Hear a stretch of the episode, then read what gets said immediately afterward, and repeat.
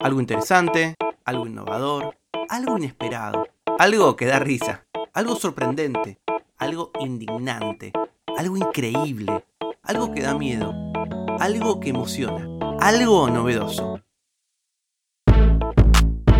Algo que no sabías. Con Tomás Balmaceda. Hace poquito fui al cine a ver Wakanda Forever, la secuela de Pantera Negra. No voy a mentir, me encantan las películas de Marvel, son un momento que yo disfruto un montón de ir al cine, generalmente con mi amigo Darío y le paso súper bien. La verdad es que hay emboles como Eternals que me recontraburrí, pero en general me gustan ver no, no solo las pelis de Marvel, sino los tanques de Hollywood en general. También me envolé un poco con Black Adam, ahora que estoy recordando, pero Black Adam, a diferencia de Wakanda para siempre, dura una hora y media, es más sencillo de agarrar. Wakanda Forever duró dos horas y media. La verdad le sobra 40 minutos, hubiera sido una película perfecta, a mí me gustó, es emotiva, tiene un poquito de acción, tiene lindos personajes, pero por favor, las más cortas. Uno se pregunta, ¿no? Eh, ¿Las películas son más largas ahora que antes o no?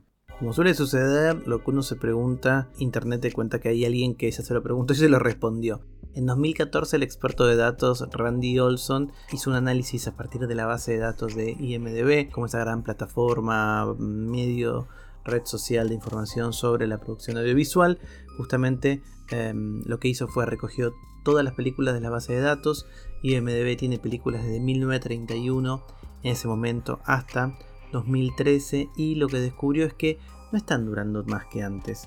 Realmente lo que pasa es que de alguna manera en los años 50 el promedio de las películas era 90 minutos, pero a partir de eh, justamente mediados de siglo se fue manteniendo más o menos en 120 minutos. Es decir, en ocasiones vemos películas más largas, pero el promedio sigue siendo lo mismo, dos horas. Estamos lejos igual de las películas más largas de la historia. Una de ellas es Argentina, quizás la vieron, yo la vi por parte, está muy bien, La Flor de Mariano Ginás que dura 13 horas con 28 minutos. Hay también una peli francesa, Out 1, que dura 12 horas y 51 minutos. Evolution of a Filipino Family de 2004, em, por lo que estuve investigando, dura justamente 9 horas y 53. Lo que hace es contar la historia de una familia a lo largo del tiempo. Tardó 11 años en hacerlo, 11 años y no aprendió a editar cortito porque duró 9 horas y 53 minutos. Y otra película bastante larga también de Filipinas es Death in the Land of Encantos, que dura 8 horas con 58 minutos. Es decir, que hay películas muy extensas, pero a pesar de esto, y a pesar de que uno quizás va a ver Wakanda Forever y termina pasando 2 horas y 40, 2 horas y media adentro del cine, podría haber sido peor. Vamos a ponerlo así, podría haber sido peor.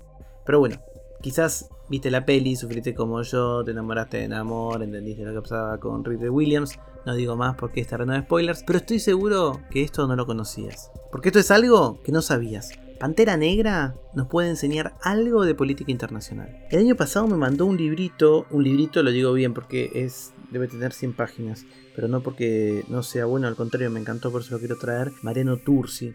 Mariano es doctor de estudios internacionales, es argentino y trabaja cuestiones acerca de política internacional. Y en este caso sacó un libro por Capital Intelectual que se llama Cómo los superhéroes explican el mundo. Cine, cómics y política internacional. Uno de mis últimos libros se llama Filosofía on Demand, yo cruzo filosofía y series. Él escuchó algo de eso y me lo mandó y me dijo, che, este libro te puede copar. Así que un genio Mariano, lo estuve leyendo y de este libro, Cómo los superhéroes explican el mundo, me gustó este fragmentito acerca de T'Challa, Pantera Negra. No existe una definición universalmente aceptada de mercados emergentes. Académicos, instituciones internacionales, profesionales de las finanzas utilizan diferentes perspectivas sobre qué constituye un mercado o una economía emergente. Para las Naciones Unidas, las economías en desarrollo incluyen Asia, África, América Latina, el Pacífico y el Caribe, sin incluir a los países en transición de Europa, América del Norte, Este del Asia, Nueva Zelanda, Australia y Japón, pero reconoce que no existe una convención establecida. El FMI utiliza tres niveles para diferenciar entre economías avanzadas y economías emergentes y en desarrollo. Ingreso per cápita promedio de 7 años, diversificación de exportaciones y grado de integración al sistema financiero global, por ejemplo. El Banco Mundial considera las economías en desarrollo de acuerdo a su ingreso nacional bruto per cápita. Y la Organización Mundial del Comercio no tiene una definición propia de países en desarrollo o desarrollados, sino que deja que cada miembro anuncie por sí solos si se autoperciben desarrollados o en desarrollo. En el universo de Marvel, Wakanda es un país de África Oriental gobernada por el rey T'Challa, el superhéroe Pantera Negra. En Black Panther, la película del universo cinematográfico de, de Marvel, la ubica en algún lugar alrededor de Ruanda. Está aislada del resto del mundo, protegida por colinas, montañas y el extenso Nago Nyanza. En el film también por un holograma que oculta la ciudad de ojos externos. Es el único país de la Tierra que posee vibranio, el metal más fuerte del mundo, es el material del escudo del Capitán América. El elemento es capaz de absorber energía cinética y liberarla más tarde. Y su suministro casi inagotable ha convertido a Wakanda en la nación más avanzada tecnológicamente de la Tierra. Dividió el átomo décadas antes que Estados Unidos y tiene una cura para el cáncer. Se hace pasar por un país empobrecido que se niega a recibir ayuda internacional, pero no cayó en la maldición de los recursos naturales, por la cual la abundancia de recursos conduce a un deterioro de la calidad institucional una vez que se reduce el crecimiento económico. El término en desarrollo o en vías de desarrollo denomina hoy a lo que anteriormente se llamaba tercer mundo, nación no industrializada o país subdesarrollado. Estos términos eran peyorativos, etnocéntricos y casi racistas, ya que explicaban los menores grados de desarrollo por factores naturales, étnicos o religiosos. En desarrollo mantiene el paternalismo de quien con beneplácito aprueba a la joven promesa, pero aún niega el reconocimiento en tanto igual. El dilema de Wakanda es el mismo de los emergentes. Conviven dentro de sí elementos de las más modernas tecnologías con la antigua tradición. Se debaten entre aislamiento e integración, sobre la base que erosiona la igualdad económica o la integridad moral. La nación no es entendida como parte de un todo global, sino con un fuerte anclaje tribal territorial. El Estado es el motor del desarrollo económico e industrial. La base de su riqueza son las commodities y tienen un sentido de orgullo y resistencia producto del colonialismo que hacen cualitativamente diferente su relación con el sistema internacional y su posición con él. El fenómeno emergente ilustra tres transiciones simultáneas en diferentes niveles internacionales que atraviesan hoy el orden internacional, económica, cultural y política. Tradicionalmente, los países que concentraron la prosperidad económica y dominaron la producción eran los avanzados, pero esto ya no es así. En 1990 la participación en el Producto Mundial era el 63% para los avanzados y el 37% para emergentes.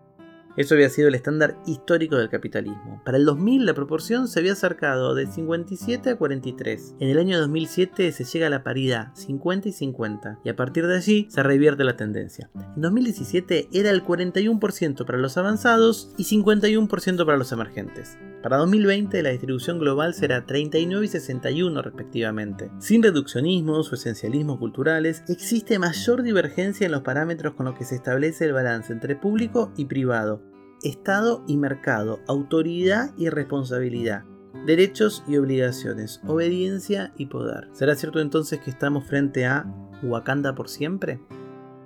Porque esto es algo que no sabías. Pantera Negra nos puede enseñar un poquito de política internacional. Para hacer este episodio estuve leyendo, como les conté, el libro de Mariano Tursi, Cómo los superhéroes explican los sueños, cine, cómics y política internacional, que editó en 2020 Capital Intelectual. Si sabes algo que el resto de los mortales no conocemos, me lo puedes contar en hola.tomasbalmaceda.com. Algo que no sabías es una producción de Blick Studios. Idea y realización, Tomás Balmaceda. Edición y tratamiento del sonido, Andrea Kukier. Música original, Vlad Gluschenko. Nos vemos mañana con algo que no sabías.